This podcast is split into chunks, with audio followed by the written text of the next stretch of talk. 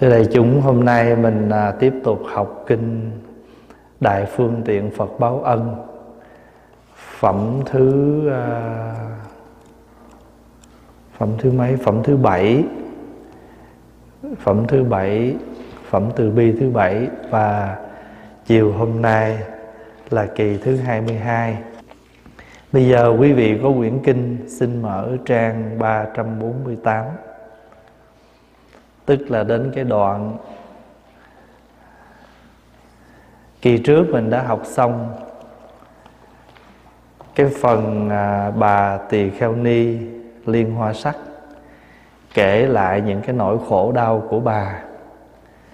Và cái câu cuối của cái đoạn đó đó khi mà bà nói xong những cái câu chuyện khổ đau của bà và bà xin đi xuất gia đó thì trong đó có một câu bà nói rất là hay đó. Các ngươi thấy chưa? Khi còn ở tại gia ta đã trải qua những nỗi khổ đau như vậy. Nhưng cũng nhờ thế mà nay ta mới chứng được đạo quả.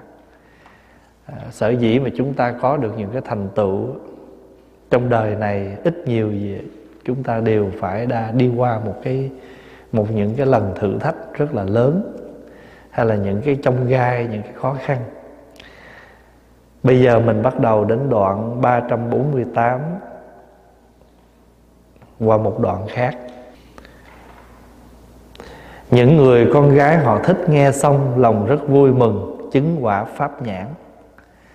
Đại chúng nghe rồi, Đều cùng phát tâm cầu đạo vô thượng.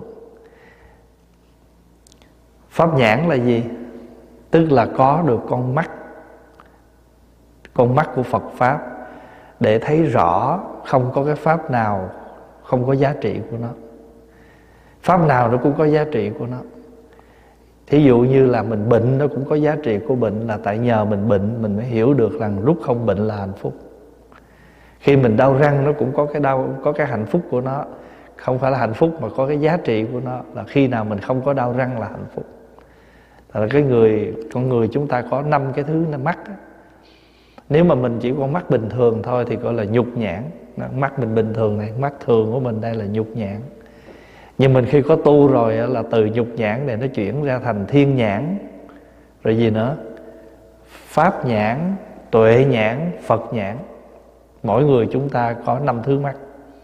Nhục nhãn, thiên nhãn, tuệ nhãn, pháp nhãn, phật nhãn. Cho nên khi mà bà nói ra rồi thì các cô tỳ kheo ni các người con gái họ thích. Quý vị nhớ là trong kinh hay dùng là con gái họ thích là ý nó là gì? Thích nữ đó.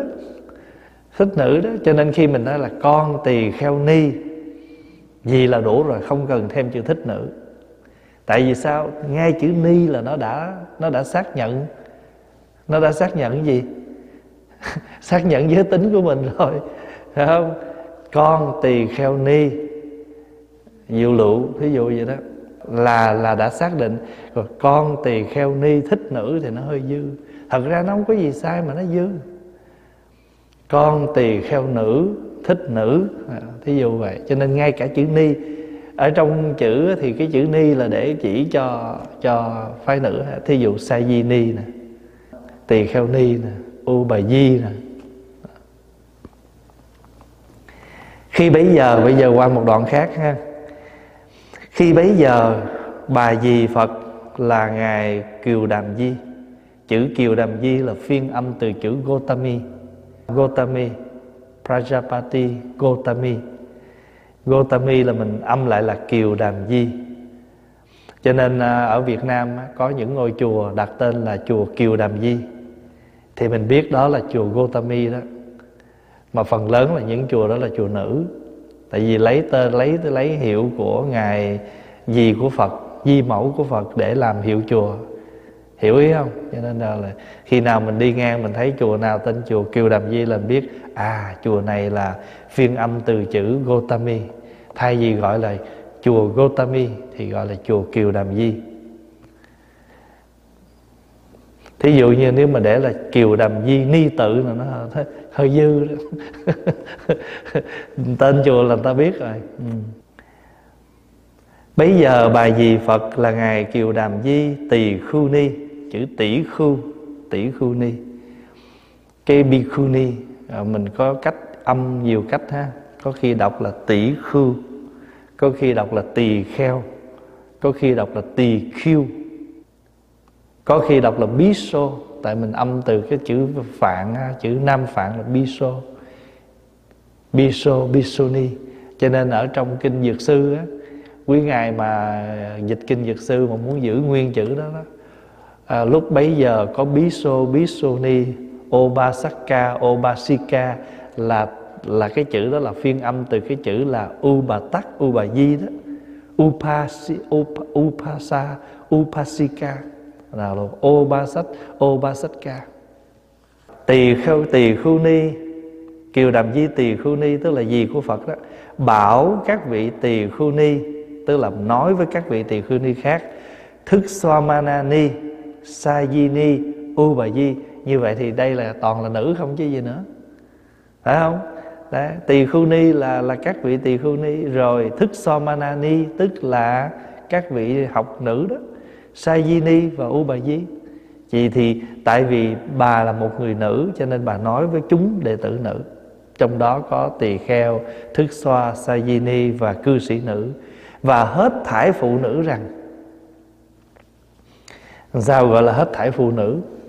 Người nào mà có thọ tam quy ngũ giới Mới gọi là U Bà Di Còn chưa thọ tam quy ngũ giới Thì chỉ là người nữ thôi chứ chưa thọ, chưa phải là cận sự nam, chưa phải là cận sự nữ cận sự nam, cận sự nữ là phải những người nam, những người nữ có thọ năm giới Phật pháp là lợi ích lớn chỉ trong giáo pháp của Đức Như Lai mới có đầy đủ các công đức và ba thứ quả báo. Quý vị để ý cái chỗ này ha. Phật Pháp là lợi ích lớn Chỉ trong giáo Pháp của Đức Như Lai Mới có đầy đủ các công đức Và ba thứ quả báo. Mình sống ở trong giáo Pháp của Phật đó, Nếu mà mình ứng dụng lời Phật Trong đời sống của mình Thì mỗi mỗi việc làm của mình Là cái cơ hội để chúng ta tích lũy các, các công đức. Ví dụ Đời sống mỗi ngày của chúng ta có ăn không? Chúng ta có uống không? Chúng ta có nói chuyện không? Chúng ta có hành xử với nhau không? Có hết. Nhưng mà nếu mỗi hành xử, mỗi lời nói, mỗi việc làm chúng ta có phật pháp, thì tất cả những cái chỗ đó, chỗ nào cũng đủ công đức hết. Nhưng mà nếu mình không có ứng dụng lời phật, hay không có nói khác hơn là mình không ứng dụng cái giáo lý trong đó, thì có thể lời nói mình làm cho người ta khổ, người ta buồn đó. Hành xử của mình làm cho người ta khổ, người ta buồn đó cho nên người tu nó không có khác người đời. Vẫn ăn, vẫn nói, vẫn làm y như người đời. Nhưng khác có một cái là cái ăn, cái nói, cái hành xử của mình có giáo pháp. Có phật pháp, vì vậy cho nên á, mới gọi là đầy đủ các công đức. Rồi bây giờ mới sợ, bà mới sợ mình, không biết mà nói, chẳng những đầy đủ các công đức và ba thứ quả báo. Cái này gọi là tam chủng quả báo. Thứ nhất gọi là hiện báo. Thứ hai gọi là sinh báo. Thứ ba gọi là hậu báo. Ví dụ như bây giờ mình làm một cái việc thiện, thì việc thiện đó mà mình có kết quả thiện ngay tức khắc, thì cái quả đó gọi là hiện báo. Tức là nó, cái kết quả nó có liền ngay trong đời này, ngay có trong cái kiếp sống này. Gọi là hiện báo. The entire result. Cái cái kết quả nó có liền. Nhưng mà có những cái việc kết quả nó không phải bây giờ mà nó ở đâu? Nó kiếp sau. Thì cái kiếp sau gọi là gì? Là sinh báo. Next life. Còn nếu mà gọi là hậu báo là gì? Là nhiều kiếp về sau. Future. Cũng là cái cái kiếp sau cũng là future. Nhưng mà next life, right away ví dụ như đời này mình trồng à, hiện nay mùa hè là mình gieo cái hạt ớt à, mình lên cây ớt năm nay có ớt, có cà ăn vì cà ớt nó thuộc về hiện báo. Nhưng mà có thể cây cam nó không phải là sinh báo nữa, mà nó là hậu báo. Tại vì cây cam cây bưởi tới năm năm mới có trái. Ví dụ vậy.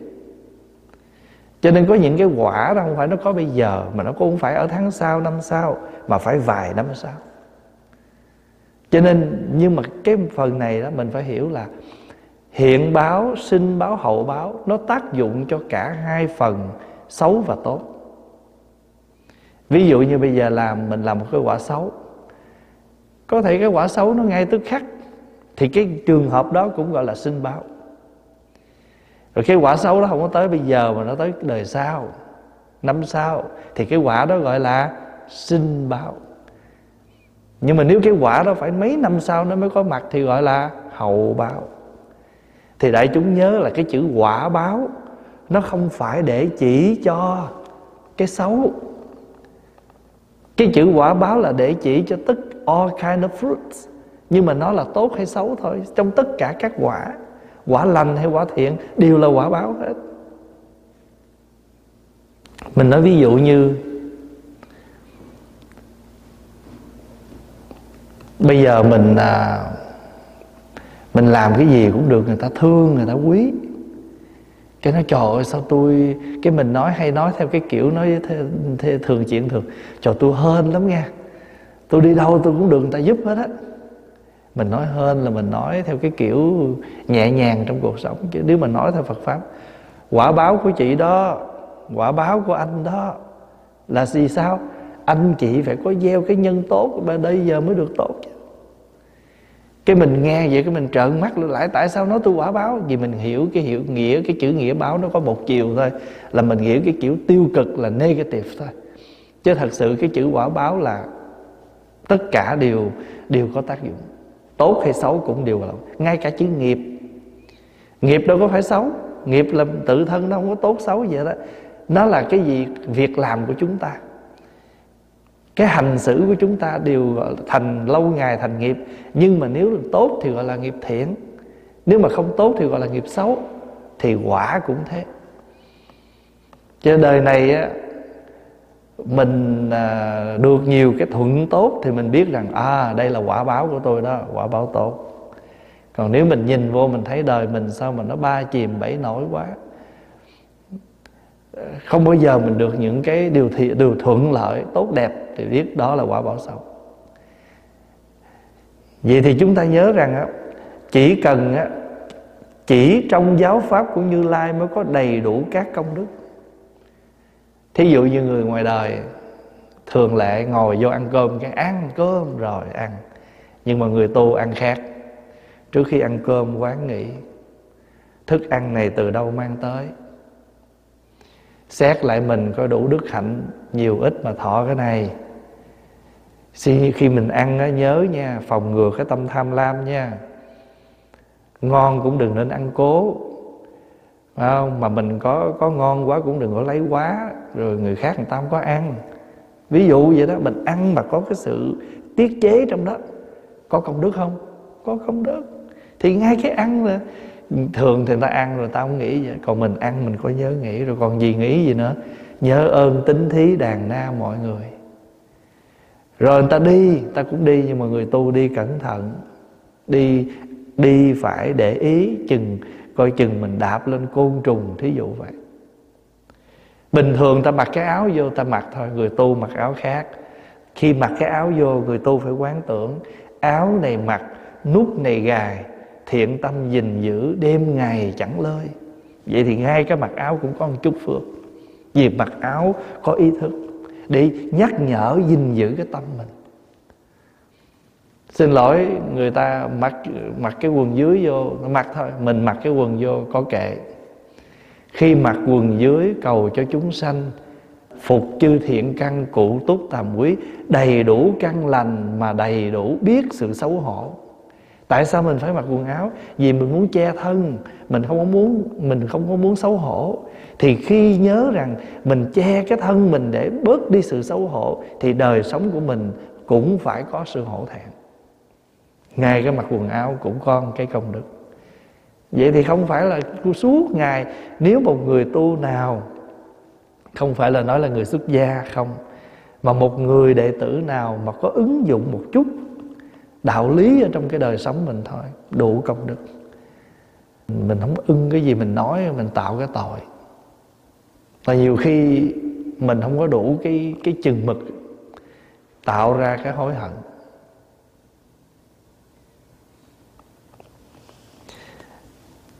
Cho nên cái chỗ này tuy rằng một câu đơn giản vậy đó, mà nếu chúng ta suy ngẫm thì chúng ta sẽ thấy rằng nó rất là là chi tiết trong cái cuộc sống chỉ trong giáo pháp của đức như lai mới có đầy đủ công đức và ba thứ quả báo. Hết thảy chúng sinh đều có phận trong đó. Có phận là gì? Có phần. Mình đều được có phần ở trong đó hết. Chứ không phải chỉ nói, ô, cái này chỉ có người xuất gia thôi, mình không có phần. Không phải. Ai cũng có phần hết. Cũng giống như kinh pháp hoa vậy đó. Tất cả các chúng sanh đều có, có cái phần giáo pháp của phật hết. Mà tại mình không biết. Mình không có biết. Mình cứ nghĩ mình là con ghẻ mình là con thừa. Chứ thật sự ra thì ai cũng có gia tài của phật hết. Hết thảy chúng sanh đều có phận trong đó mà đức như lai lại không cho phụ nữ chúng ta được dự vào phật pháp là vì lẽ vì gì tại vì bây giờ sắp sửa kể câu chuyện tại sao phật không cho người nữ tu?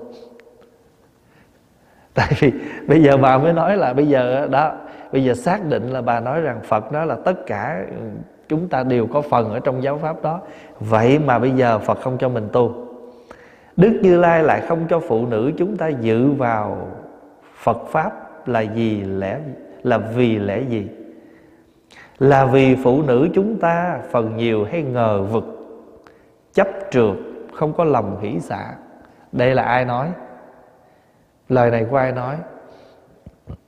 Của bà tỳ kheo ni kiều đàm di. Bà dạy các đệ tử, bà dạy các sư đệ, sư em của mình, cùng là phụ nữ với nhau đó. Thì bà mới kể, bà mới xác định lại bà mới nói tại sao phật không cho mình tu biết không?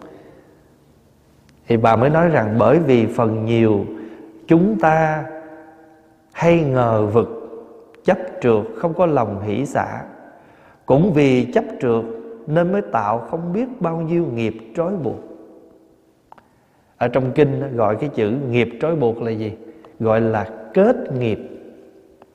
Tại sao gọi là kết? Tại vì mình mê. Mình mê mình mới kết. Chữ kết là cột lại. Thí dụ mình nói ví dụ nha mình đi đường, gặp mọi người bình thường, tự nhiên mình gặp cái người đó mình thích cái đó. Tôi kết model rồi đó. Mình gặp cái áo, cái quần mà mình thích rồi là tôi kết rồi đó.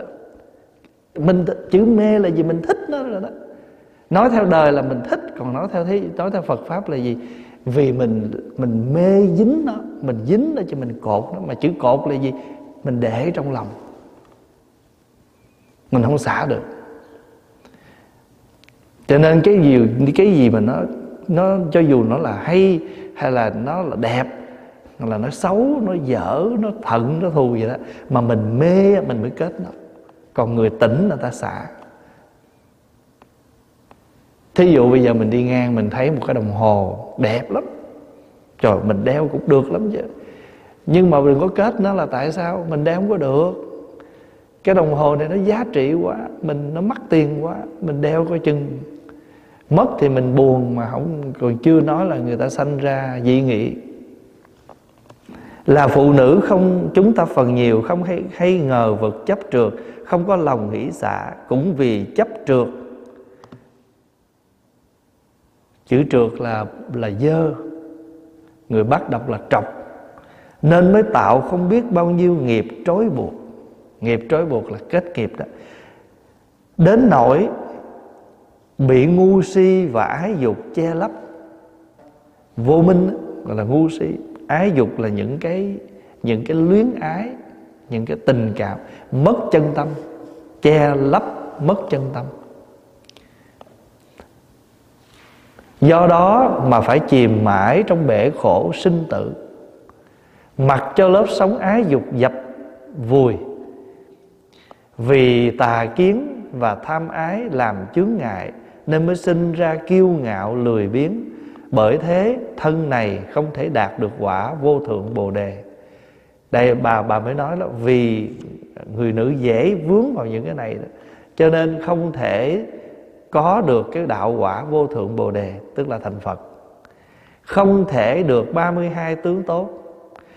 Trong đường sinh tử ở nếu mà nói đó là nói gì xuất thế gian đó còn nếu mà nói về cái thế gian mà trong cái vòng luân hồi á, không được làm chuyển luân thánh vương, tức là không được làm cái vị vua mà cao nhất, dùng phép thập thiện giáo hóa chúng sanh, tại vì các vị chuyển luân thánh vương là có lấy cái thập thiện 10 điều lành để giáo hóa chúng sanh, mình không được làm cái đó, cho nên mình không thể làm, đem cái giáo pháp độ chúng sanh được, cũng không thể đạt đến ngôi phạm vương cùng tột không thể kiến lập chánh pháp và khuyến thỉnh chư Phật chuyển bánh xe pháp để cho hết thảy chúng sanh đều được lợi lạc. Bởi thế nên Đức Như Lai không cho nữ nhân được làm đệ tử. Thiên ma ba tuần và các loài loại tà kiến và hết thảy ngoại đạo chuyên làm điều ác, chấp theo tà thuyết phá hoại chánh pháp, diệt Phật pháp tăng. Vì vậy Đức Như Lai không cho nữ nhân dự vào Phật pháp. Đó là cái lời bà xác định tại sao Phật không cho. Tự bà nói, tại vì người nữ chúng mình có những cái này.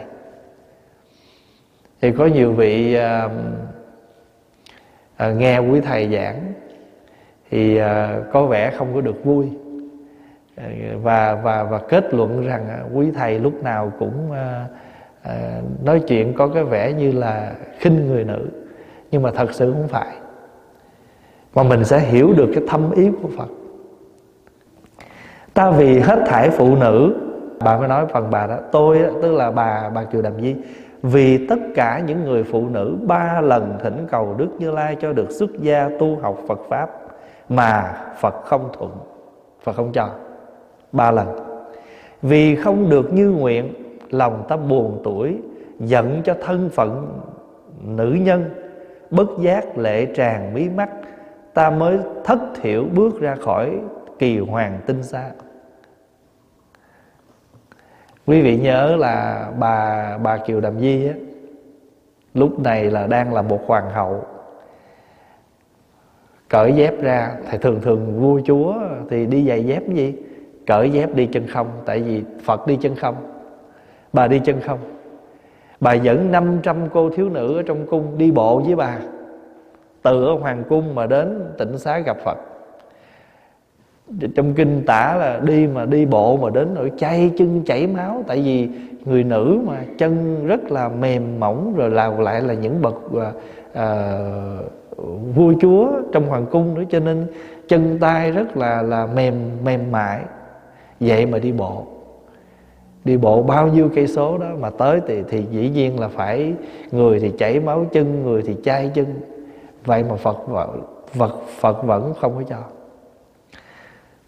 Bà mới dẫn 500 cô này đi ra khỏi tịnh xá đứng khóc. Lúc đó ta gặp Ngài A Nan. Ngài A Nan hỏi tại sao trong ta buồn khổ như vậy? Ngài A Nan lúc đó đang là thị giả của Phật mà. Ta liền thuật lại cho Ngài A Nan nghe Là ta muốn xuất gia tu học Phật Pháp, Mà cầu xin đến ba lần Đức Như Lai cũng không chấp thuận. Bởi thế nên ta buồn khổ. Bây giờ ngã đang Nan bảo ta đừng có lo. Ngài hứa sẽ xin Đức Như Lai chấp thuận cho ta vào Phật Pháp. Nghe lời A Nan nói, Nghe lời A Nan nói vậy, Lòng ta sung sướng vô cùng. Khi ấy ngã A Nan vào bạch Phật rằng, Bạch Đức Thế Tôn, Con muốn cầu xin Thế Tôn hứa khả cho một việc. Phật bảo A Nan Ông muốn xin điều gì cứ nói. Ngạ Nan thưa, Bạch Đức Thế Tôn, Di mẫu, ba xà ba đề. Bây giờ lại không xài chữ Gotami mà là gì? Ba xà ba đề là gì? Praja. Cái chữ hôm trước mình học đó, Prajapati. Đã chăm nuôi, Chăm nom nuôi nấng sắc thân Của Thế Tôn đến ngày nay. Thế Tôn đã thành Phật. Nếu kể đến công lao Của Di Mẫu Đối với Như Lai Thì Như Lai phải mang ơn Di Mẫu rất nhiều. Di mẫu là stepmother. Thế là mà hết thảy chúng sanh Như Lai còn cho giữ vào Phật Pháp, Huống chi di mẫu Nở nào Như Lai không thuận. Ngạ nan nói Nếu mà nói ra thì Phật mang ơn của di mẫu lắm. Tại vì sao? Mẹ ruột của Đức Phật á, Sanh ra có 7 ngày là mất rồi. Phải không? Bà Ma Gia ờ, Sinh ra Phật có 7 ngày sau bà mất. Thì như vậy thì khi Đức Phật vừa đúng 7 ngày tuổi thì đã đã có người khác chăm sóc rồi. Thì cái người đó chính là di mẫu của ngài tức là à, bà bà Mahabasavade vậy mà Phật không có cho.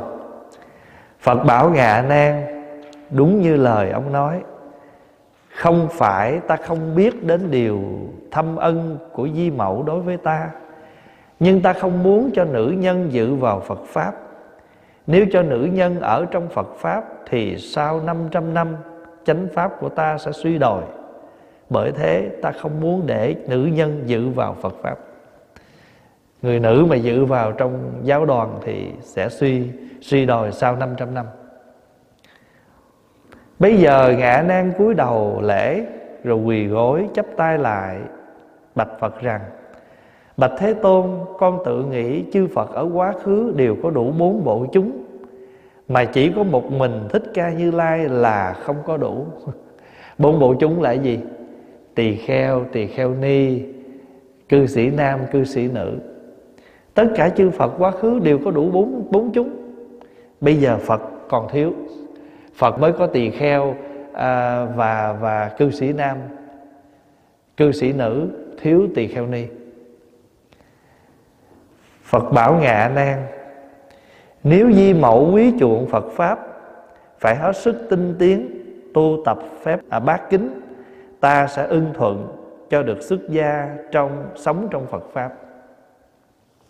Tức là Phật mới nói bây giờ á Nếu mà bà Di Mẫu Bá chịu á, tu hành tinh tấn Và đồng thời tuân giữ tám cái Pháp mà người nữ phải tôn kính, Gọi là bát kính Cái này thường gọi là bát kỉnh Pháp. Tức là cái pháp mà, tám cái phép mà người nữ cần phải tuân thủ, giữ gìn. Ta sẽ ưng thuận cho được xuất gia. Lúc đó ngài a nan lễ phật đi nhiễu ba vòng, rồi lui trở ra. Ngài liền đến báo cho bà biết là đức như lai đã theo lời cầu xin của ngài và bằng lòng cho ta được xuất gia phụng trì phật pháp.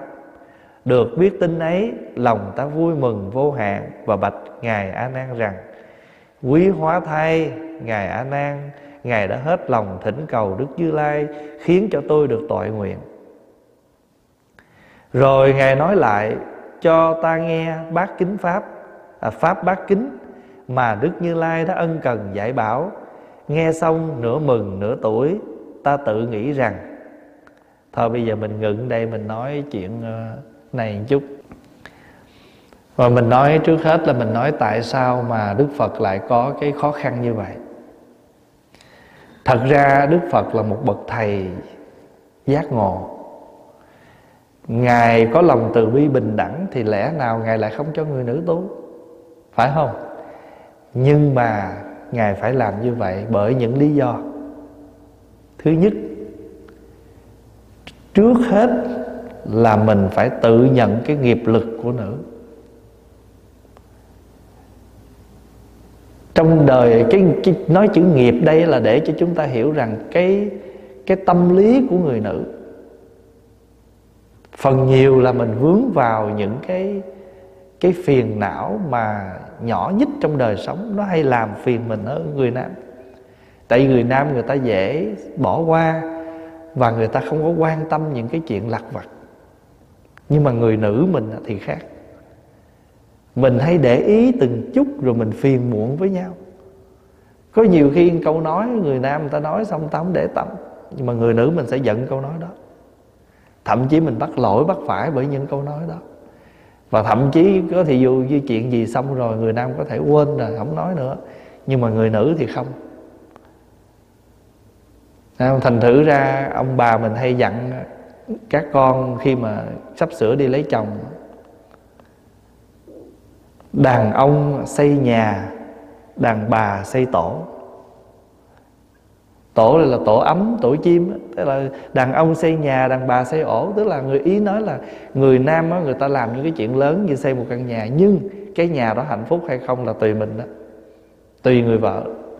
Người vợ có biết giữ cái nhà cho nó ấm không? Ở đó mình nói cái cái chung thôi. Nhưng mà đức phật trước hết là phật nói về cái cái tâm lý của người nữ. Thì trong phật pháp chúng ta hay dùng là cái nghiệp lực của mỗi người nam nó có cái nghiệp lực của người nam. Người nữ có nghiệp lực của người nữ. Nhưng mà cái người nam á, nó có cái nghiệp lực này mà nó thuận ở những mặt khác.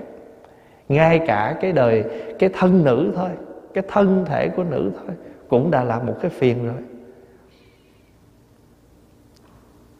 Rồi thứ hai là gì? Cái thời ấn độ đó, đó lúc đó là cái ấn độ giáo đó, bây giờ chúng ta gọi là hindu đó. Thì bên ấn độ giáo đó, đó họ có một cái bộ luật. Cái bộ luật đó tên là luật manu. Thì trong cái bộ luật này á trong cái bộ luật này á nó nó có tổng cộng là 12 chương và 2385 điều luật ở trong đó. Mà trong đó có những cái đoạn mà rất coi thường người nữ. Thậm chí là người nữ thời đó không có giá trị gì hết. Họ chỉ là một cái một cái công cụ cho một người nam ở trong mọi vấn đề ví dụ như phải hầu hạ người nam mà thậm chí người nữ được ví như là những cái tại vì cái bộ luật này á, là nó xác định nó xác định cái giai cấp ở trong xã hội Ấn Độ. Thí dụ như là bà la bà la môn nè rồi à, à, à, phệ đà nè rồi à, thủ đà la nè chiên đà la nè. Tức là hôm trước mình học rồi đó. Bốn cái giai cấp của ấn độ vua chúa là chơi với vua chúa giáo sĩ là chơi với giáo sĩ à, người ờ, buôn bán là chơi với buôn bán còn nô lệ là chơi với nô lệ. Chứ còn không có người thường dân là chơi chứ không có cái chuyện mà gọi là gả. Thí dụ như một cái người nhà nghèo họ sanh ở trong một cái giai cấp nhà nghèo. Mà người nghèo quá thì làm cái gì? Đi bán mình cho những gia đình giàu. Thì họ là làm nô lệ cho cái gia đình nhà giàu đó nhưng mà cho dù gia đình người giàu kia một ngày nào đó nói thôi, ta không cần ngươi nữa, ta cho ngươi được tự do. Tuy cái người đó được tự do, nhưng cũng không có nghĩa là họ đã lột được cái giai cấp thật sự của họ. Họ trở về cuộc sống bình thường đó, họ vẫn là trong giai cấp nô lệ, thì chỉ được được được đi làm những công việc thấp kém thôi. Và thậm chí bây giờ dù cho dù họ có đẹp cho dù họ có như thế nào đi nữa thì cái người nhà giàu kia những người vua chúa những người nhà giàu kia cũng không được cưới họ. Hay nói cách khác hơn là họ không được quyền lấy chồng lấy vợ những người giai cấp khác cao hơn họ. Bởi vì vậy cho nên nó mới xảy ra cái chuyện là tuần rồi mình học đó. Tại vì khi mà vua ba tư nặc á, ông đi đến kinh thành ca tỳ la về ông xin hỏi cưới vợ đó cưới công chúa, thì bên bên dòng tộc thích ca đã tráo bằng cách là lấy cái cô nô tỳ ở trong hoàng cung gả cho vua ba tư nặc chứ không cho công chúa gả. Mà lấy ai? Lấy cái bà mạc lợi, malika, gả cho vua ba tư nặc. Thì bà, nhưng mà cái câu chuyện đó ai biết? Chỉ có trong dòng họ thích ca biết thôi. Chính vua ba tư nặc khi ông cưới bà bà malika, ông cũng không biết đó là một cái cô nô tỳ. Và khi về ở với vua tư nặc bà mới sanh ra hai người con. Một là vua tỳ lưu ly hai là thái tử kỳ đà. Thì tỳ lưu ly á, là em mà em của kỳ đà mà. Và cho nên là không có muốn ông này làm kỳ đà. Cho nên ờ, cho nên mới giết chết kỳ đà đi để bước lên cái địa vị làm thái tử mà ông, nhưng mà tại sao ông phải làm vậy? Là tại vì ông muốn trả thù dòng tộc thích ca.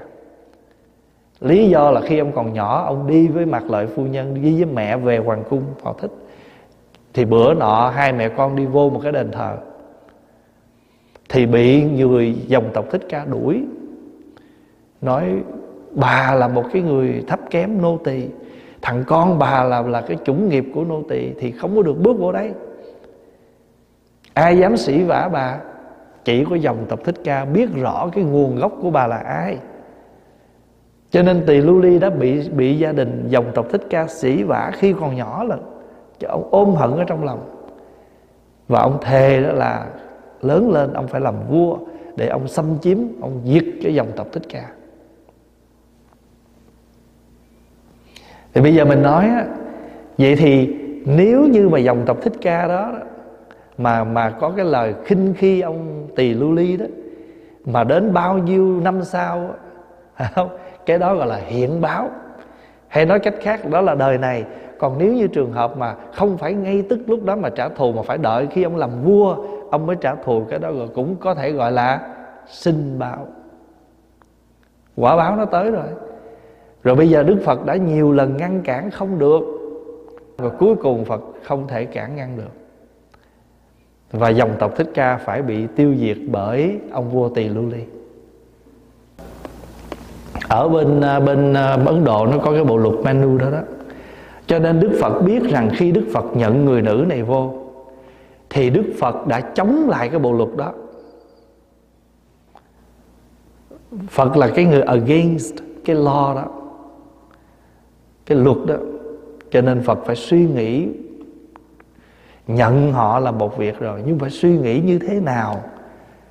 Vừa cho bên ngoài họ thấy rằng phật không chống lại cái luật hiện đang có mà ngàn đời của người ấn. Mà vừa có thể nâng đỡ giúp đỡ cho các người nữ này tu nữa. Tại vì thứ nhất là nghiệp lực người nữ thứ hai là người đi sinh đi tu đầu tiên là ai? Là là bà bà, bà hoàng hậu. Phải không? Của bà hoàng hậu. Mà nếu như bây giờ mà Phật không có một cái gì mà làm cho bà phải ý thức được á bà vừa vô bà xin đi tu mà Phật nhận liền một cái thì cái sự cao ngạo của bà có thể còn. Thấy không? Tôi là hoàng hậu Cho nên bà mà có hoàng hậu đi nữa Mà vô trong giáo đoàn rồi Thì cũng là một vị tỳ kheo ni thôi Chứ không có hoàng hậu ai nữa hết Không có được sai bảo Không có được cái liệu kiểu mà là, là ra lệnh nữa. Cho nên mình hiểu được. Mà quý vị đọc uh, trong này thì nói không có hết chứ. Nếu mình đọc những cái những cái lịch sử mà cái lời Đức Phật nói đối đáp với ngài A Nan thì Đức Phật mới mới làm sao bàn với ngài Xá Lợi Phất bàn với ngài Mục Kiền Liên làm thế nào để tiếp nhận được người nữ mà không có sự chống trái.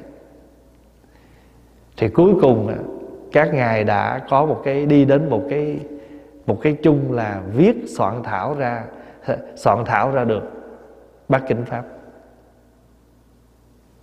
Thì bát kinh pháp là gì? Một, vị tỳ kheo ni, dù có lớn tuổi hạ hơn, tuổi đời, tuổi đạo có lớn hơn, cũng phải cung kính một vị tỳ kheo mới thọ giới thí dụ giờ cái thầy đó mới thọ giới là tân tỳ kheo nhưng cái vị tỳ kheo ni lớn tuổi đời lớn tuổi đạo kia có gặp một vị tân tỳ kheo cũng phải bày tỏ sự kính trọng.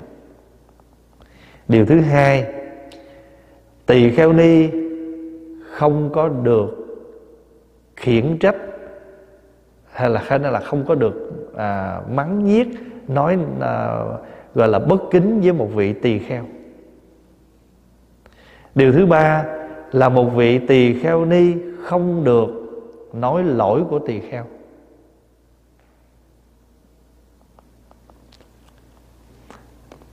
Mà ngược lại vị tỳ kheo có thể nói lỗi của một vị tỳ kheo ni. Điều thứ tư là khi một vị tỳ kheo ni mà có phạm giới đó, những cái giới trọng đó thì sau khi mà sám hối ở bên ni rồi đó thì cũng phải đem cái vị nữ đó qua bên tỳ kheo tăng để mà sám hối. Phải được sự chứng nhận của hai bên tăng ni thì cái vị vị tỳ kheo ni đó mới được sám hối giải tội. Điều thứ năm khi mà mình đi thọ giới đó mình thọ giới tỳ kheo ni á, thì phải mang sau khi thọ bên tỳ kheo ni rồi chư ni rồi thì tất cả chư ni phải dẫn các vị giới tử ni mà mới thọ giới qua tăng để cầu chánh pháp. Thì cái người tỳ kheo ni đó mới đầy đủ cái giới phẩm. Còn nếu mà giữa ni mà truyền cho nhau không mà không có chư tăng xác định á, thì cái pháp đó nó chưa trọn vẹn. Cho nên ở trong luật đó là, và các cái giới đàn đó, các cái đại giới đàn đó, sau khi mà truyền giới cho tỳ kheo ni ở bên ni rồi đó là tất cả thập sư ni đó dẫn các vị giới tử ni qua cầu chánh pháp. Và cầu chánh pháp là gì? Truyền trở lại. Chư tăng hai, lúc đó là chư tăng hai bên, rồi chư tăng mới truyền cho các vị tỳ kheo ni tám cái ba la di. Trong đó rồi sau khi tám ba la di rồi là truyền tứ y, bốn điều cần nương tựa, bốn điều cần làm. Trong đó có luôn cả bát chánh pháp người cái bát cái tám cái pháp này là phải truyền ở trong cái giới đàn của của của, của người nữ đó. Chứ không phải là chỉ nói khơi khơi đâu. Người nữ phải thọ cái này ở trong cái giới đàn đó. Điều thứ sáu là mỗi nửa tháng tỳ kheo ni phải đến tăng để cầu xin giáo giới thí dụ như chùa ni phải đi qua chùa tăng ở gần đó thỉnh tăng về để hướng dẫn chỉ bảo mỗi nửa tháng lần. Điều thứ bảy là không được an cư kiết hạ ở những nơi nào mà không có tỳ kheo thí dụ như là người nữ không có nên à, an cư một riêng lẻ trong rừng. Tại sao? Tại vì mình nghe thì mình nói là, mình thấy là giống như là Phật không có một cái gì ưu đãi hết á, cho người nữ hết á. Nhưng mà khi mình hiểu được những cái thâm ý của Phật, khi mà an cư xong, phải đến tỳ kheo tăng để cầu ba sự tự tứ, tức là xin chư tăng chỉ giáo, nghe, thấy, nghi để sám hối. Đó gọi là bát kính pháp, bát kỉnh pháp. Bây giờ ví dụ như tại sao phật không có cho người nữ à, ở riêng lẻ an cư. Bởi vì bị bảo hộ. Thí dụ như có giặc cướp, họ biết cái chỗ đó nữ không không có nam, thì họ có thể làm hại người nữ. Và khi mà họ đọc ra những cái này nè, họ thấy à, cũng tương đồng với họ vậy, coi người nữ thấp lắm nhưng mà thật sự ra, đây là những điều mà phật. Nhưng mà phật nói vậy đi chi? Để các vị ở bên ngoài họ thấy rằng cái nhóm tỳ kheo ni này, cái nhóm nữ tu này dưới sự bảo quản của bên nam, chứ không phải là họ là những người không có ai bảo quản, thì họ muốn đụng chạm gì tới các vị nữ này, họ cũng phải kiên nể. Những người nữ này có sự bảo bọc, có sự dòm ngó của một cái nhóm người nam. Cho nên nếu mà nói ra đó, thì mình mình nhớ là cái phẩm này là cái phẩm từ bi. Và hôm trước mình, mấy hai bữa trước mình học á, là Phật vì lòng từ mà làm việc này việc kia, thì ở đây Phật cũng vì lòng từ mà nhận người nữ. Nhưng lòng từ nó phải thể hiện như thế nào? Để cái giá trị của cái sự lòng từ đó nó có tác dụng. Ví dụ như bây giờ mình thấy một người bệnh thương quá, tự bi mà cho họ ăn. Nhưng mà không hiểu được họ cần ăn cái gì để cái chén mình cho họ ăn mà phải có tác dụng, có giá trị với cái bệnh của họ. Chứ bây giờ họ bệnh như vậy, mình cho họ ăn vậy, có thể họ không có bổ dưỡng hơn mà có thể làm hại cái bệnh của họ nữa.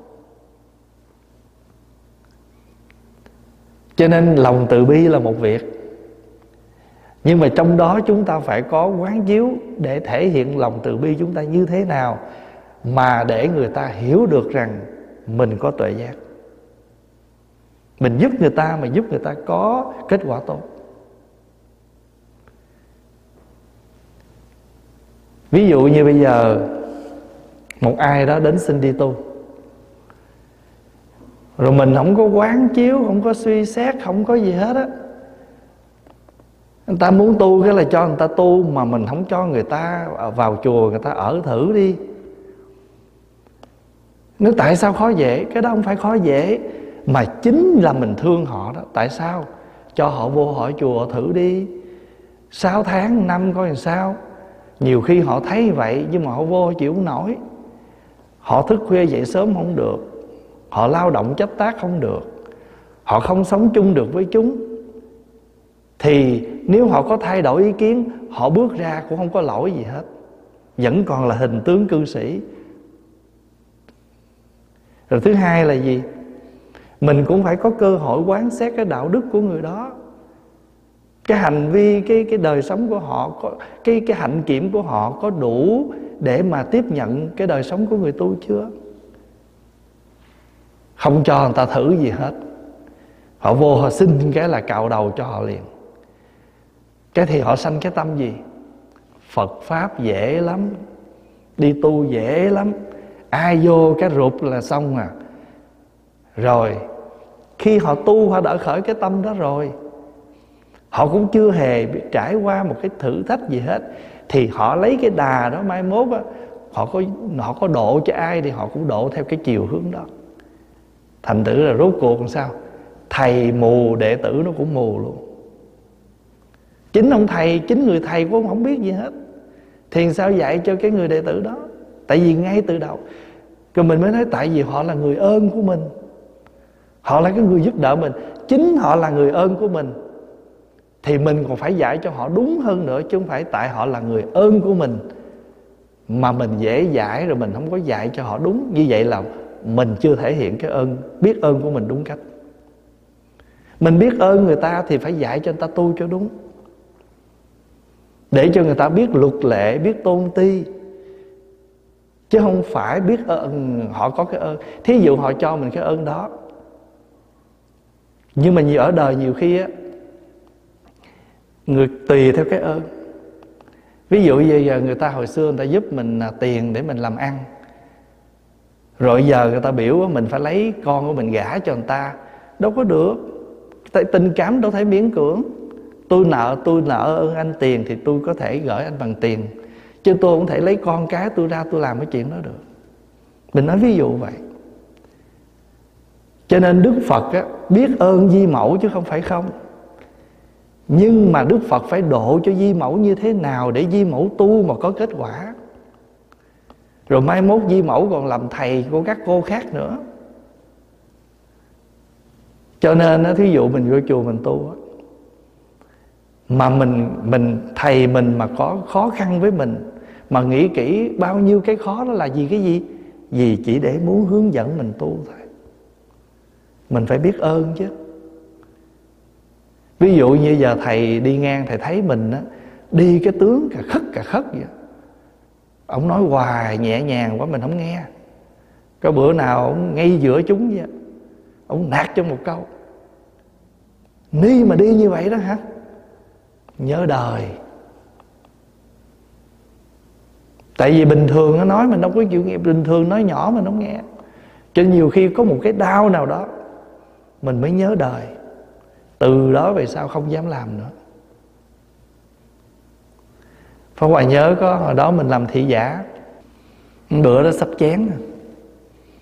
Đâu có ngay đâu. Trời ơi, cái thầy kia ha Ông kêu tên mình một cái, Mày đuôi hả mày? Lúc đó mình buồn lắm, Mình nói, trời ơi, sao thầy ngộ vậy? Nhưng mà sau khi mà thầy la rồi, Lát chiều vô thầy dỗ. Rồi cái lúc đó mình đang ngồi Mình xếp quần áo mà. Bắt đầu thầy ngồi xuống thầy dỗ mình Và trong khi dỗ đó, Thầy dạy cho mình xếp quần, xếp áo. Cho nên á Chút xíu nữa rồi Phật Phật mới nói những cái đoạn ơn với không ơn. Ví dụ như con mình cũng vậy. Nếu mà mình không có dạy nó thì làm sao nó biết? Cho nên một người thầy mà hướng dẫn cho người đệ tử không phải chỉ là cạo đầu cho nó vô ở chùa là được rồi, mà phải dạy từng ly từng tí. Còn có thực hiện hay không? Đó là lỗi của đệ tử. Giống như sự tích cái mỏ đó. Sự tích cái mỏ đó. Bữa nào ông thầy ông đi ông đi ngang trên một cái chiếc thuyền thì có một con cá nó nó nó chồm lên, nó đòi ăn ăn tươi nuốt sống ông. Thì mọi người tá quả lên. Nó mới nói rằng, đời trước tôi là thầy tu, tôi tu với ông thầy này nè rồi rồi rồi, ông không có dạy tôi tu hành gì hết, giờ tôi đọa, tôi làm cá. Thì ông thầy ông nói, mi, thật là dại dột, si mê. Khi ta độ cho mi tu, ta dạy cho mi không biết bao nhiêu điều tinh tế mà mi có có làm đâu. Cho nên bây giờ đây là cái quả ngươi phải chịu. Thì khi mà nhắc như vậy rồi thì ổng mới nhớ lại những cái sai lầm của ổng là thầy dạy quá chừng mà mình không hề ứng dụng sám hối.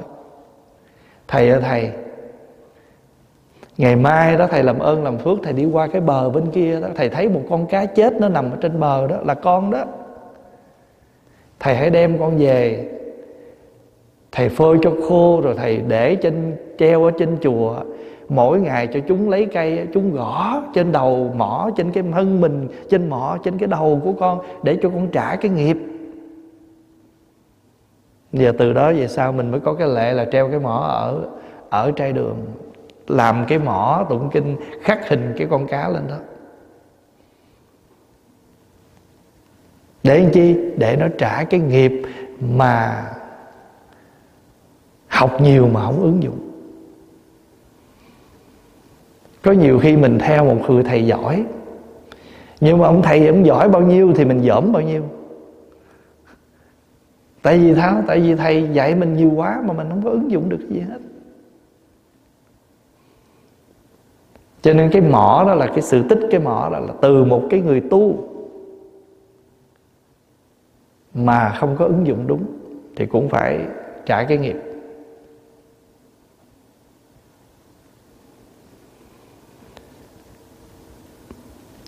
Cho nên á, có những cái điều mà chúng ta đem cái tâm phàm mà chúng ta luận cái cái ý của bậc thánh thì không nên.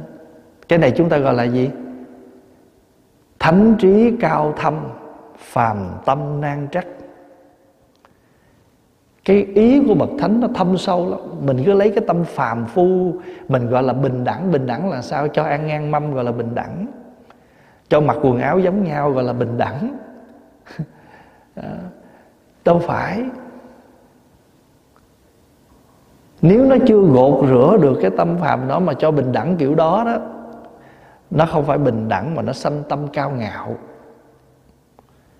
Thấy không? Ngon không? Cũng giống như Pháp Hòa hay dạy mấy chú nhỏ nè. Nếu mấy con mà nhớ thầy nói đó. Thí dụ như giờ thầy à, thầy Nguyên Tạng, Thầy nhắc hoài nhớ không? Dù thầy Nguyên Tạng là Trong cái đạo Pháp Thầy là sư đệ của mình.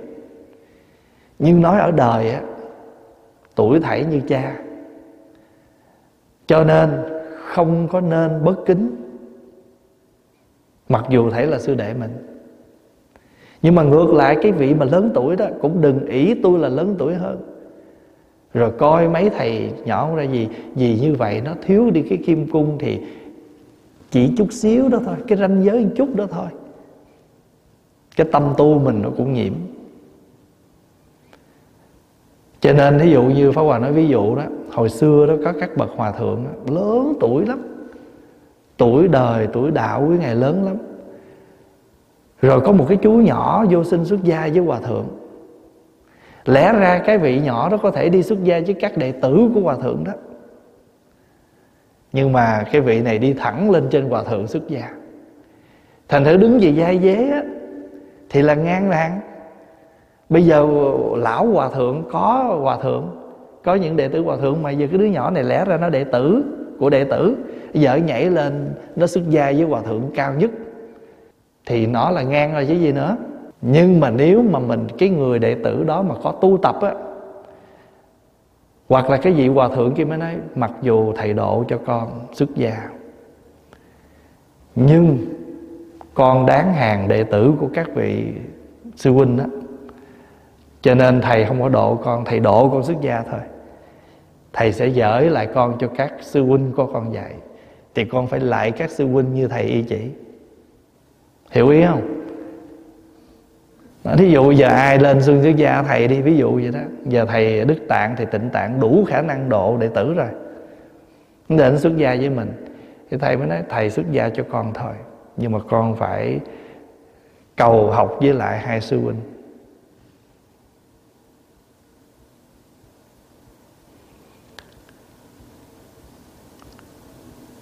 Ở trong phật pháp là nó vậy. Hôm nào có dịp thầy sẽ kể những câu chuyện của các vị tổ, các vị hòa thượng của mình. Ngay trong thế kỷ chúng ta đang sống đấy. Các ngài là hàng cái người thầy đó, cái người thầy đó chính là nếu mà tính ra gia dế là hàng sư đệ, hàng sư cháu đó. Vậy mà làm thầy của các vị kia. Tại vì trong cái sự xuất gia nó có cái sự có nhiều khi mình xuất gia với vị tổ đó nhưng mà tính ra là mình còn bé bỏng quá, mình đáng tuổi, đáng đáng học trò của các vị này. Cho nên, mình thấy cái việc làm của đức phật. Đức phật có suy nghĩ. Chứ đức phật, nếu đức phật là một bậc thầy cao cả, gọi là bình đẳng, thì tại sao phật lại có cái vấn đề mà kỳ thị như vậy? Rồi mình đòi hỏi phải bình đẳng nếu chúng ta không khéo chúng ta đòi hỏi cái bình đẳng thì bình đẳng đâu chưa thấy. Hay là chúng ta bình đẳng cái hình tướng nhưng mà trong cái âm thầm cái tâm pháp cái cái tâm của chúng ta hư rồi là vì chúng ta sanh tâm cao ngạo. Thấy không? Tôi giờ ngon không? Tôi đâu cần xuất gia với mấy ông nhỏ tôi lên thẳng phật tôi xuất gia. À, bây giờ tôi là ngang hàng với xá lợi phất với một kiền liên. Cho nên la hầu la đi xuất gia đó phật có ngày nào dạy ngày la hầu la đâu? Tại sao? Vì ngày la hầu la sẽ ỷ lại. Tôi học với đa đi của tôi. Tức là tôi học với phật, tôi học với ba của tôi. Phật không có cho Ngài la, Phật không có dạy gì Ngài la la hết. Phật giao lại cho Ngài Xá Lợi Phật. Và các vị sa di nhỏ cũng vậy, Phật không có, Phật dạy, giao lại. Hay nói một cách khác hơn Thầy mình là người độ cho mình. Nhưng cái người mà mình sống Mình sinh hoạt Mình học hỏi là ai? Là sư huynh, sư đệ Là chúng ở trong cái chùa đó. Thầy chỉ là cái người độ cho mình tu và dạy mình những cái chuyện dạy chung trong chúng thôi. Nhưng mà cái người mà dạy mình tỉ mỉ nhất nhắc nhở mình trực tiếp tỉ mỉ nhất chính là huynh đệ trong chùa với nhau cho nhớ là thời đó có một bộ luật Manu. Và bộ luật đó rất là nhiều và trong đó có những cái vấn đề gọi là phân biệt giai cấp. Và họ xem người nữ rất là rẻ theo cái cái đời sống của người Ấn Độ. Cho tới bây giờ cũng vậy thôi. Người nữ là, xin lỗi, họ thầy phải hòa trích một câu trong cái luật đó nè họ dìm thấp người nữ, người phụ nữ xuống hàng tôi đòi hay nô lệ. Người đàn bà không có quyền gì của mình, không tự do ăn nói, mà phải tự giam hãm trong bốn bức tường của nhà mình và được xem là không xứng đáng được hưởng bất luận gì cao hơn là hàng tôi tớ của chồng. Không có được hưởng cái gì hết đó mà nếu có hưởng là tôi tớ của chồng mình thôi của cha của anh. Tôi tớ của cha của anh của chồng chứ không có gì hết. Đó. nữ giới không bao giờ được sắp ngang hàng với nam giới trong xã hội. Cái bộ sách đó tiếng tiếng của họ gọi là Manusmriti. Chúng ta đọc là The, the Laws of Manu. Quy chế để hướng đạo số phận của cuộc sống trong xã hội Ấn Độ thời xưa mà nhà luật nổi tiếng Manu đã ban hành. Cái người đặt ra bộ luật đó là ông Manu. Cho nên đặt đặt ra luật Manu. Hôn nhân là tăng cường những ràng buộc, cột trói người đàn bà trong vòng nô lệ, siết chặt trọn cuộc đời vào người đàn ông. Là một phần của chồng, là người làm công, là người giúp việc để phục vụ chồng thà nữ là nếu mà bây giờ Phật nhận người nữ vô là coi như Phật chống họ một cách hoàn toàn rồi. Bây giờ cho họ lên ngang với các thầy là tỳ kheo ni thì phải nghĩ sao? Và vừa giúp đỡ cho người nữ tu tập. Thường thường mình đi làm á, cái người sếp mà khó dễ mà làm cho mình khổ sở nhất là sếp nữ. Nhiều hơn sếp nam. Boss của mình mà nếu mà boss nữ là mình hơi mệt hơn dĩ nhiên có những boss nữ cũng dễ thương chứ không phải không, như mình nói cái chung á. Cho nên đừng có à, mình đừng có thắc mắc. Nó không thắc mắc là không đúng à, mình đừng có phiền não mà chúng ta có quyền thắc mắc và đi tìm hiểu. Và chúng ta có thể đặt một câu hỏi là, mình nói với đức phật như vậy, sao mình không nghĩ rằng nếu mà ngài là một bậc mà được tôn kính như vậy, tại sao ngài lại có những cái suy nghĩ và cái cách nói như vậy phải có cái ẩn ở bên trong. Từ đó mình mới hiểu Phật, mà hiểu được Phật rồi mình thương Phật hơn. Tại vì Phật làm như vậy để thúc liễm mình chứ không có gì hết á. Ví dụ như tại sao mình có nhiều giới luật quá vậy? Bây giờ nhìn cho kỹ coi, chẳng qua là thúc liễm mình thôi. Rồi bây giờ nếu mình giữ cho đúng coi có phải mình đẹp không? Đẹp vô cùng trang nghiêm vô cùng đạo hạnh vô cùng. Đừng có nói chi một cái người đời mà người ta không không học, học luật không gì. Người đời mà người ta đơn giản thôi. Người ta nhìn mình đi mà cả khỉa cả khất người ta nói trời đi đứng gì? Thể gian thường đàn bạn gái thường ta còn nói chứ đừng nói. Là một vị sư cô. Người ta nói là thường thường ở đâu có ai đi coi mắt con trai đâu. Toàn đi coi mắt con gái mà tại sao ta phải nhìn cái người nữ đó làm sao ta mới cưới chứ? Và Pháp Hòa nhớ hồi đó à, sư ông làng mai nói cái chuyện mà mình cho người tu vô tập sự đó người tu của mình nó giống như là đi lấy chồng vậy đó. Mà ngày xưa lấy chồng đâu có được à, biết gia đình của chồng mình ra làm sao đâu. Còn á, mình á, đạo Phật á, ai vô tu á, cho vô ở thử nhà chồng. ở được thì ở ở không được thì thôi. Cho nên người nào đi tu phải chấp nhận cái sự gọi là tập sự. Sáu tháng không được, một năm. Một năm không được, năm rưỡi. Thà là mình quyết chí cho chắc. Rồi ít nhất mình cũng phải thuộc kinh. Ít nhất mình cũng phải biết những cái chuyện trong chùa đại khái trời đất ơi, ở đâu rớt xuống một cái, cho cạo cái đầu, mặc cái áo, quấn cái y lên, mà chẳng biết cái đó là cái gì. Thì chính người đó thọ, mà họ không biết họ thọ cái gì để làm sao họ quý trọng mà họ tu thì ngay trong tâm của họ, nó không gieo được cái chủng tử trân quý. Thì bất quá đời này thôi. Cho nên mình làm cái gì mình để cái tâm mình trân quý, đời đời mình được gặp. Thí dụ mình có quý pháp bảo, mình mới gặp được pháp bảo. Cái gì mình quý mình mới gặp. Mình đọc cuốn sách rồi mình cất đàng hoàng lên kệ, coi mai mốt muốn kiếm nữa, đúng ngày tụ nó lấy ra. Còn đọc xong, dục tá lạ hết, không biết ở đâu. Ừ, hiện báo là đã vậy rồi đó. Hiện báo là mình không có biết quý sách được, không có cất nó đàng hoàng, mai mốt mình đi kiếm không ra. Đó, hiện báo là mất cuốn sách rồi đó. Còn sinh báo lại gì, đời sau, không nhớ gì luôn. Nhiều khi muốn nhớ cái câu đó nói thì sao, không nhớ để đâu, lấy lấy ra. Hiện báo không có thì không có sinh báo, mà không có sinh báo, không có hậu báo.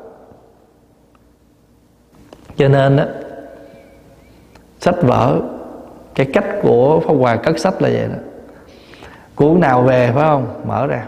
Đọc mục lục. Đọc mục lục xong rồi ha. Thấy cái mục màu mà mình thấy hấp dẫn nhất, đọc cái mục đó. Để chi? Nó làm hấp dẫn mình. Xong rồi mình mình nhớ nha, cuốn này nói, cất vô đó. Mai chiều mình đang giảng gì đó, mình nhớ trực lại, chỗ đó có cái đoạn đó, tới ngay đó lấy đúng ra. Cho nên mấy cái sách tới trong thư viện thầy để đâu thầy nhớ hết á. Bữa nào muốn tìm cuốn gì đến cuốn y lấy về ra đó. Tại sao? Đó, cái đừng có nói cái chuyện gọi là mình thông minh nè, hiểu biết gì. Mình có quý sách, mình có giữ nó thì nó mới còn với mình. Đơn giản vậy thôi. Cho nên mình không thể coi thường được.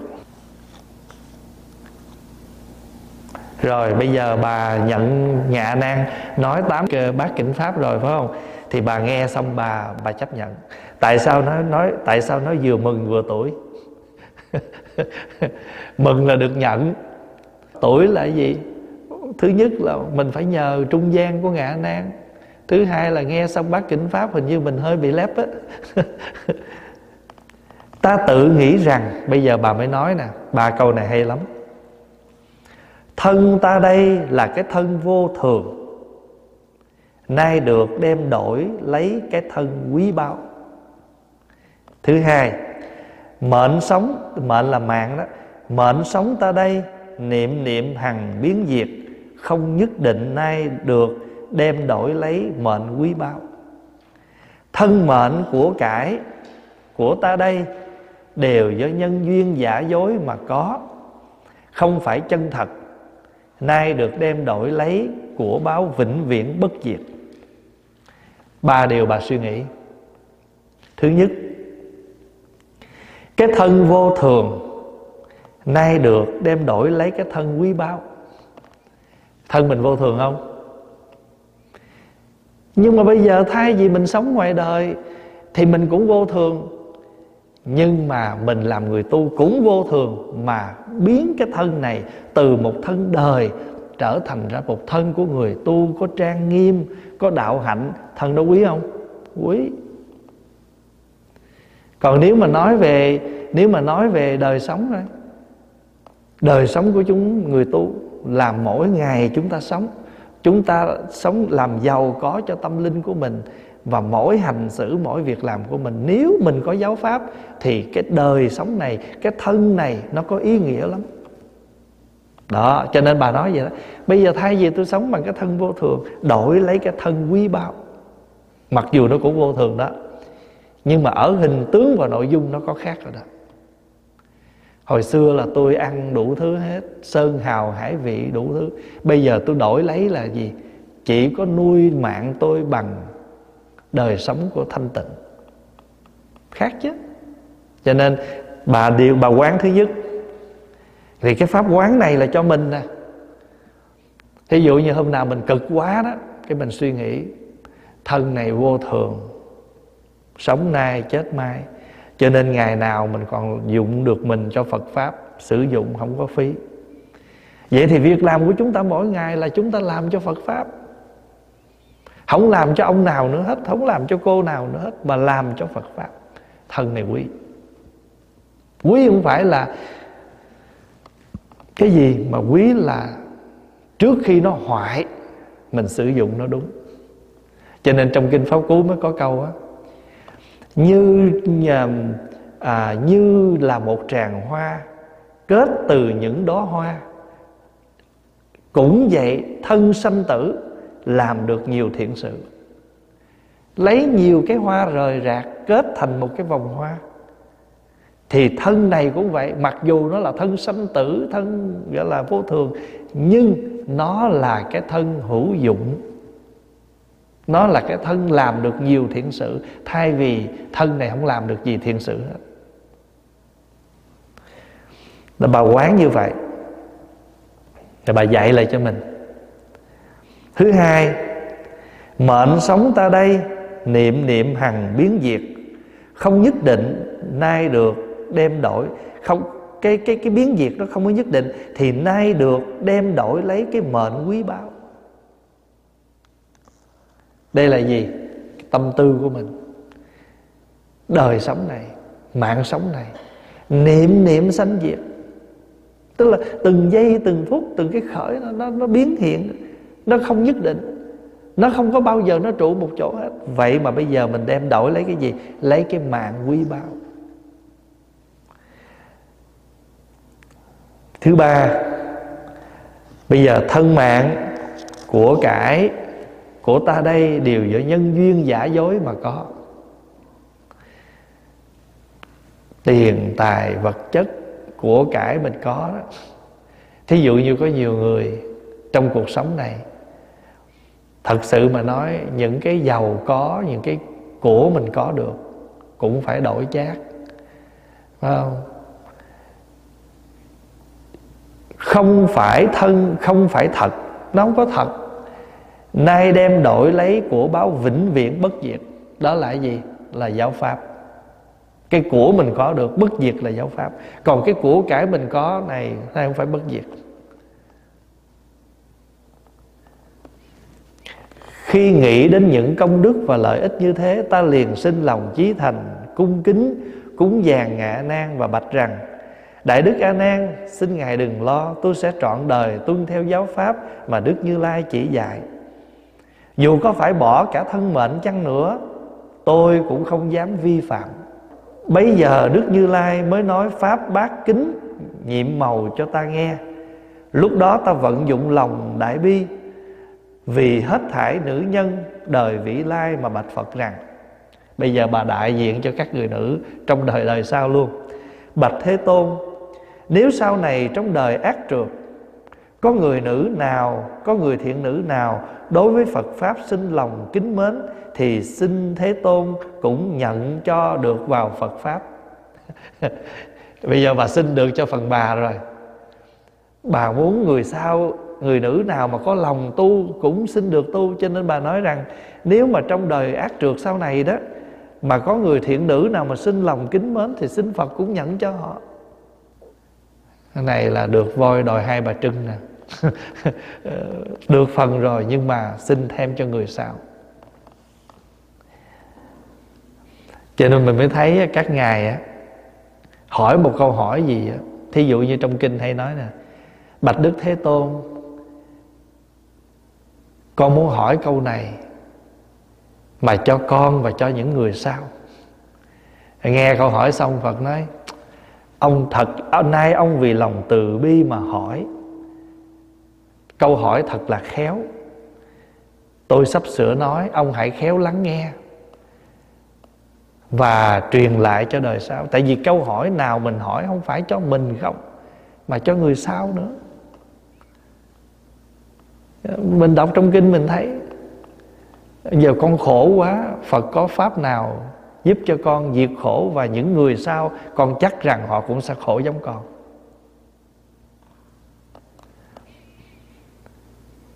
Quý hóa thai đức phật nói quý hóa thai. Nếu sau này có người thiện nữ biết hộ trì Phật Pháp Theo thứ lớp mà tu à, Bây giờ Phật mới dạy nè Theo thứ lớp nè theo thứ lớp mà tu tập Giữ giới, bố thí, học rộng Tu các thiện pháp. Tại gia hay xuất gia Thọ tam quy Hoặc trì ngũ giới. Hay giữ đủ các giới Giữ đủ các giới tức là Giới xuất gia đó. Tu các pháp lục độ tức là sáu pháp ba la mật đó và các pháp trợ đạo ta sẽ được ta sẽ cho được tùy ý mà tu tập, và cũng được ba thứ quả báo trong cõi người, cõi trời và đạo quả vô thượng. Nếu ở đời này, ngay đời này cũng có phước. Nếu mà đủ phước sanh lên cõi trời cũng có phước. Rồi nếu mà khá hơn nữa thành phật. Bây giờ đời sau mình không biết mình có được sanh cõi trời không biết. Nhưng mà đời này mình thấy mình tu đủ, tu đúng, tu đủ, nằm ngủ cũng có ăn rồi đó là mình mình thấy là hiện hiện hiện báo là mình có rồi. Mà nếu mình cứ theo cái đường thiện này mình sống, mình tập tu thì được sanh cõi thiên. Thí dụ hoặc là sanh cõi lành.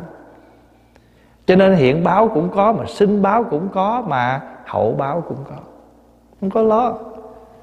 Cái quan trọng là mình phải tu. Và việc làm gì của mình mình lấy cái tâm tu ra mình làm tâm tu là gì?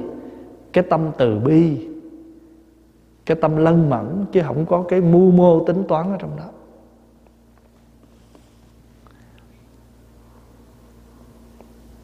Nghe phật nói như thế, lòng ta vui sướng vô cùng. Ta liền bạch phật rằng, bạch thế tôn, nếu nữ nhân chúng tôi mà được ba thứ quả báo ấy, thì chính là nhờ ơn phật vậy. Bây giờ bà nói nhờ ơn phật phải không? Phật nói, đừng nghĩ như thế như lai không hề có ơn đối với chúng sinh. Như lai không bao giờ kể có ơn. Nếu kể ơn, tức là phá hoại cái tâm bình đẳng của như lai. Bây giờ con xin nhớ ơn phật. Đừng có nỉ ơn tôi. Tại vì nếu mà như lai làm việc gì cho ai, mà như lai còn nghĩ rằng người đó phải nhớ ơn mình, thì nghĩ như thế thôi cũng đã phá hoại cái tâm bình đẳng của mình rồi chưa phải là phật. Ví dụ như mình nuôi con á, mình có con, mình thương con mình là chuyện đương nhiên, không cần phải đặt nhớ ơn má nghe con. Không cần, tại con là mình thương con thôi. Mình có đệ tử là mình thương đệ tử thôi, không có nói nhớ ơn thầy nghe con. Không cần. Nếu mà nói nhớ ơn thầy nghe con vậy là thầy đâu phải thương tôi thiệt đâu. Thầy thương tôi là thầy muốn tôi là mai mốt nhớ ơn thầy. Cho nên đức phật nói đừng nhớ ơn. Tại vì như lai không hề có ơn đối với chúng sanh. Cái chữ không hề là gì? Không nghĩ tới. Chứ thật sự phật có ơn với mình không? Có. Nhưng mà chuyện đó là chuyện của mình chứ không phải chuyện của phật. Mình phải nhớ ơn phật chứ còn phật không có thể, không hề đặt ơn với mình cũng như làm con thì tự nhớ ơn cha mẹ, chứ còn cha mẹ không bao giờ ừ, đặt cái câu đó xuống cho mình là phải nhớ ơn cha mẹ nghe, không có cần. Cho nên sao ông nói một câu hay lắm? Làm cha mẹ phải thương con, tại sao phải phải? Cha mẹ là thương con vì nó là cái tình thiên liêng. Thầy là thương đệ tử, đó là tình thiên liêng. Không có gì phải trong đó hết.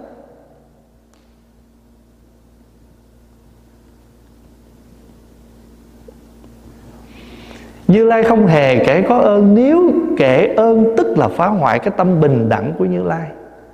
Nếu biết rằng đối với chúng sinh, Đối với chúng sinh, Nếu có Như Lai còn kể có ơn hay không ơn, Thì Như Lai không có tâm bình đẳng.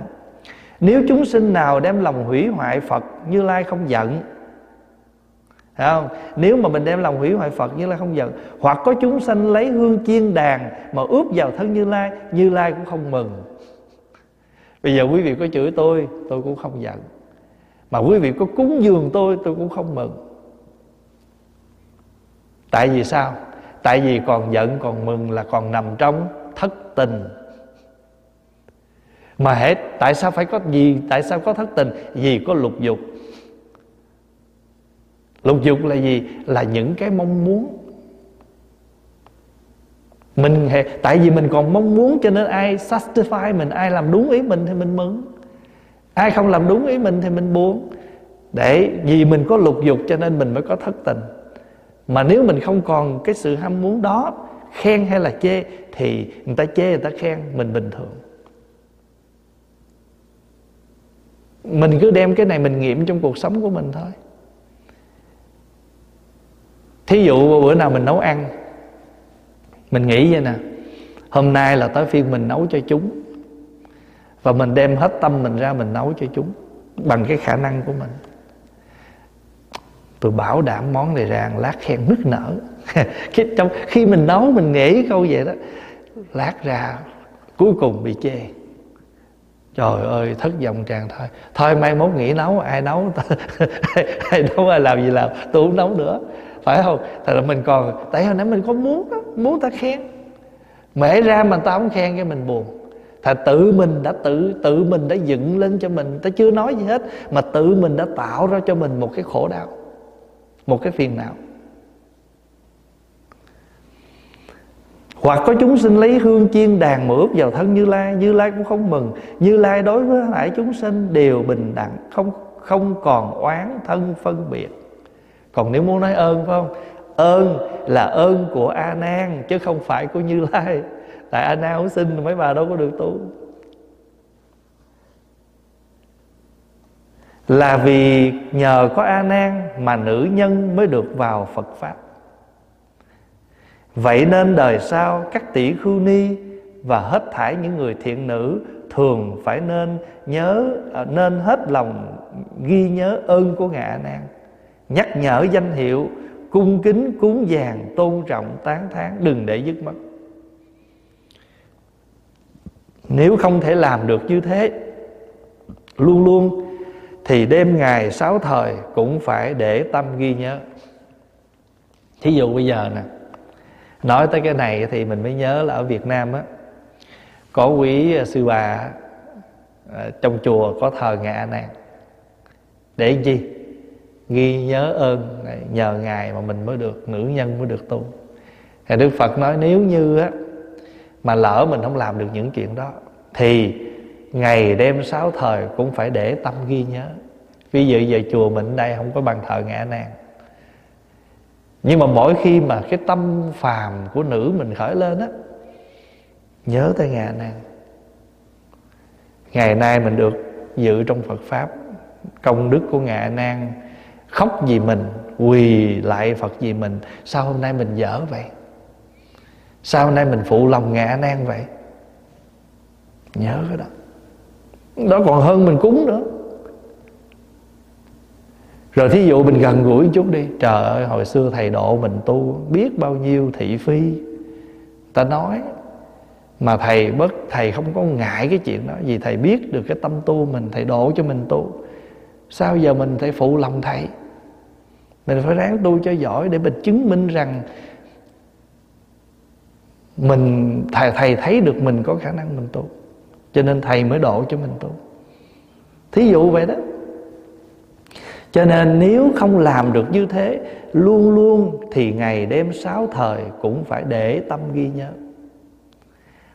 Bây giờ Ngài Kiều Đầm Di bảo các vị tỳ kheo ni Và tất cả mọi người thiện nữ rằng Chúng ta phải nên dốc lòng quy mệnh Đại sư, A Nan Đại sư.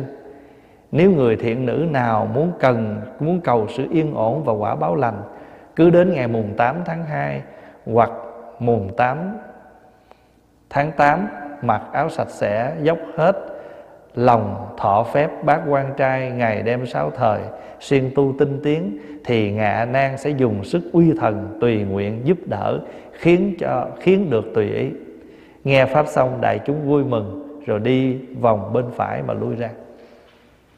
Hết kinh, hết cái phẩm này rồi đó.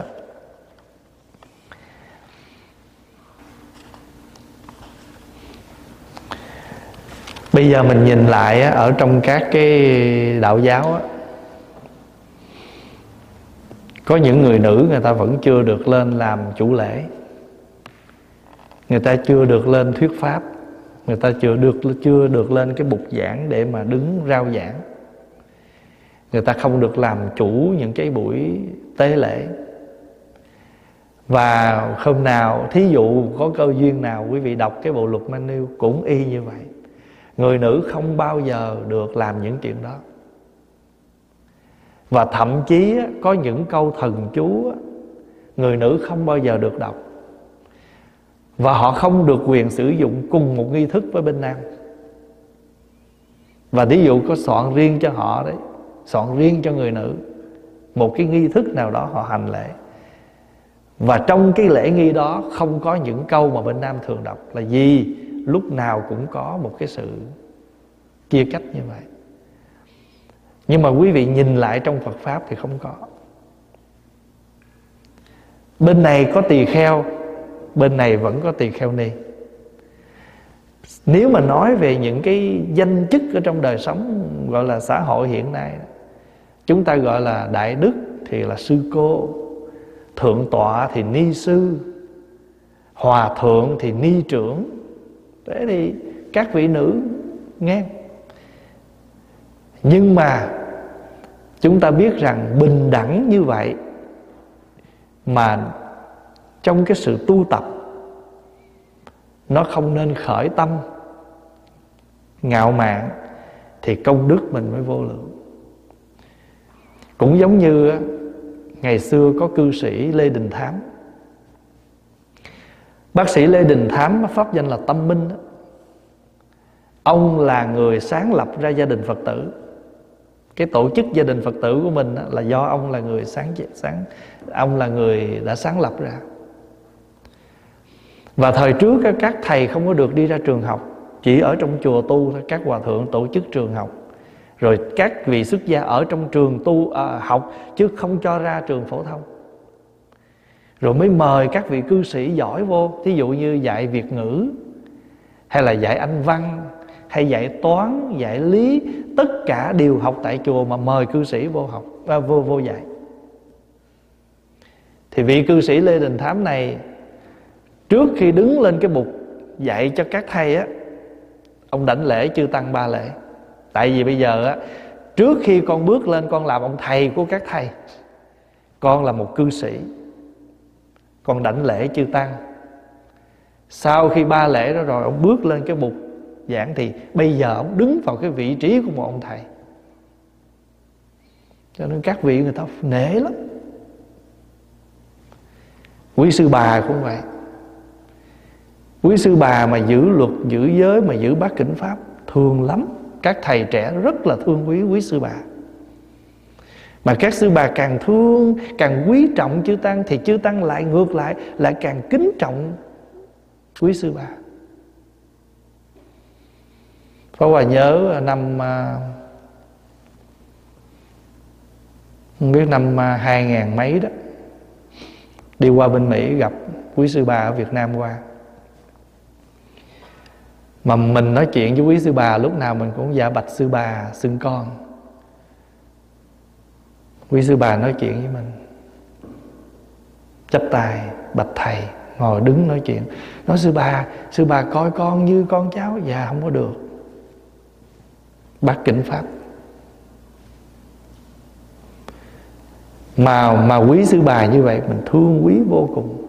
Thậm chí nhiều khi bà mỏi vai, mỏi chân, mình lợi, mình so bóp.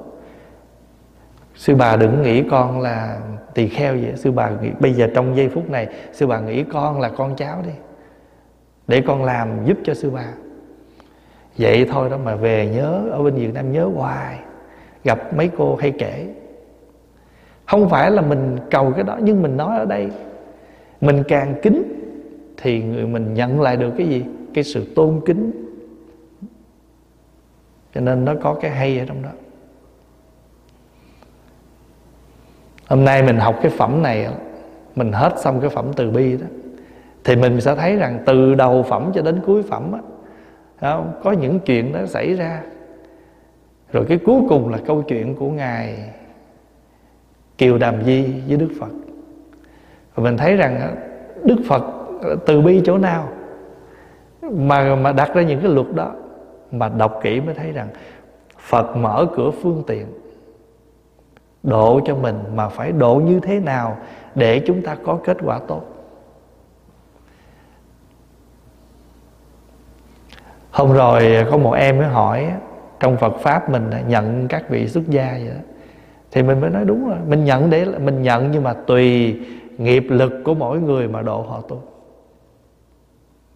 ví dụ bây giờ các vị mà lớn tuổi quá, mình cũng có cho tu cái gì? Thỉnh thoảng các hòa thượng cũng độ cho tu đó. Nhưng mà nhớ nha, các vị độ tu là gì? Gieo duyên đời này thôi.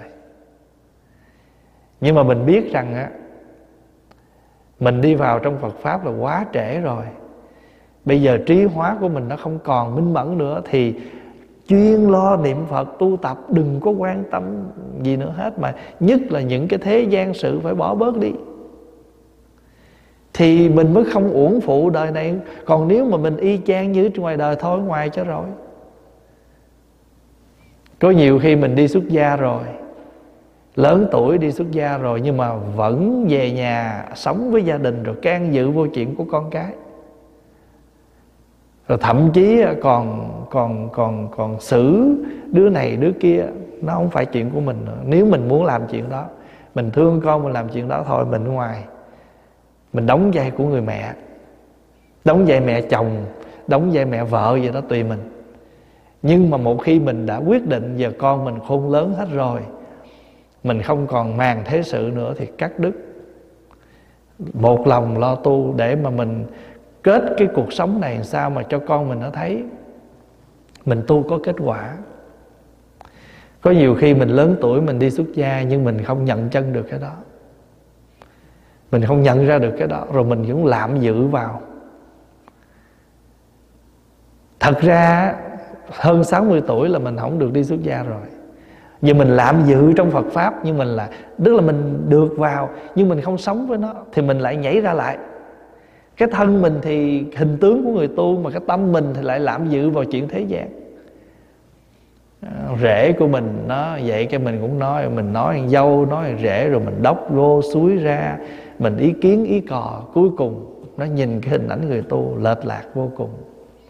Trời, phật pháp vậy đó, người tu vậy đó sao? Cho nó uổng đi. Cho nên đời, thí dụ bây giờ mình đủ duyên mình đi xuất gia, mà một khi mình đã làm người xuất gia rồi thì mình nhớ,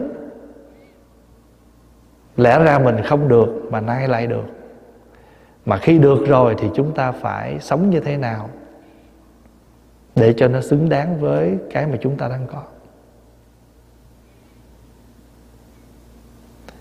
Cho nên à, quý vị đọc cái à, cái tác phẩm đường xưa mây trắng đó, chương thứ 45 cái chương mà kể lại câu chuyện Phật độ người nữ thì cái chương đó có cái tựa là cánh cửa phương tiện. Ngày là hôm nay mà Phật nhận các vị vào, Đó là một cánh cửa phương tiện được mở ra. Mà Đức Phật đã mở cánh cửa phương tiện này Với đầy đủ từ bi và trí tuệ của Ngài, Chứ không phải chỉ có lòng từ bi mà Có sự khinh thường hay là có sự phân chia giai cấp. Cho nên có một dạo, Các vị bên ờ, nữ đòi gọi là bình đẳng Đòi bỏ bát kính Pháp đó có một dạo là các vị đòi bỏ bát kinh pháp. Thì lúc đó có nhiều bài viết của các thầy. Ai đủ ai đủ thẩm quyền để bỏ bát kinh pháp? Và bây giờ mình mình, mục đích mình tu là để gì? Để thúc liễm. Mà tất cả những cái gì Phật dạy đâu ngoài sự thúc liễm đâu. Phải không? Thì ví dụ bây giờ mình vô chùa mình tu, mình nói bỏ cái vụ mà công phu sáng, công phu chiều vậy đi. Thì nếu mình bỏ hay là nói, bỏ cái vụ mà chúng không được ra khỏi chùa sau 10 giờ đi, hay là trở về chùa phải trước 10 giờ. Nếu mình bỏ thôi thôi, mình mình ở ngoài kia cho rồi, chứ tự nhiên người ta luật lệ, người ta đang dậy vô này, biểu người ta bỏ. Mình không thích ràng buộc thì cánh cửa ngoài kia nó cho mình thoải mái, tự do. Mà một khi mình bước vô cái cửa này thì nó có cái điều này mà biểu mình bỏ cái này thôi, mình mình chẳng những mình vô mình không dự mình còn mình còn hoại đi nữa thì đâu có đúng. Cho nên nó nhiều khi mình làm nó không đúng á, thì chính cái người thầy có lỗi là gì? Người thầy không có chỉ cho người, cái người đệ tử đúng pháp. Có nhiều khi mình để ý nha cái miệng mình mình cứ lấp nhấp nói hoài, giỡn cười nói hoài, cả ngày mà những ông không có phân biệt được lúc nào cần nghiêm túc luôn. Cái đó là một dạng trạo cử đó. Tại vì nó trạo cử ở trong tâm rồi, bây giờ nó bắt đầu nó thể hiện ra bên ngoài, hình tướng, miệng mồm của mình. Cho nên khi mình đắp y rồi, thì mình phải biết từ giây phút cái bộ y mình đã phục đắp lên rồi thì phải có chừng mực rồi thí dụ như mình nói cười gì đâu đâu với trai đường á. Nhưng mà khi lên tới chánh điện, tới nhà tổ rồi thì tự mình phải thúc liễm lại nữa. Tức là nó có những cái nơi chốn mình không nên. Thật ra nó có tội gì không? Tội gì ai bắt tội gì mình, nhưng lâu ngày nó thành một cái nghiệp trạo cử. Không còn không còn có mình mình out of control rồi, không còn control mình được nữa. Không nên thì từ đó cái hình ảnh người tu nó không đẹp vậy thôi. Và bây giờ mình tu, nội tâm mình tu làm sao ta chưa biết, nhưng mà cái tướng tu của mình ít nhiều cũng độ cho người ta được. Ta nhìn vào cái đó mình thấy được cái sự tu tập nội tâm của mình. Đó là cái phẩm từ bi mà chúng ta vừa xong ha. Tuần sau chúng ta sẽ học qua phẩm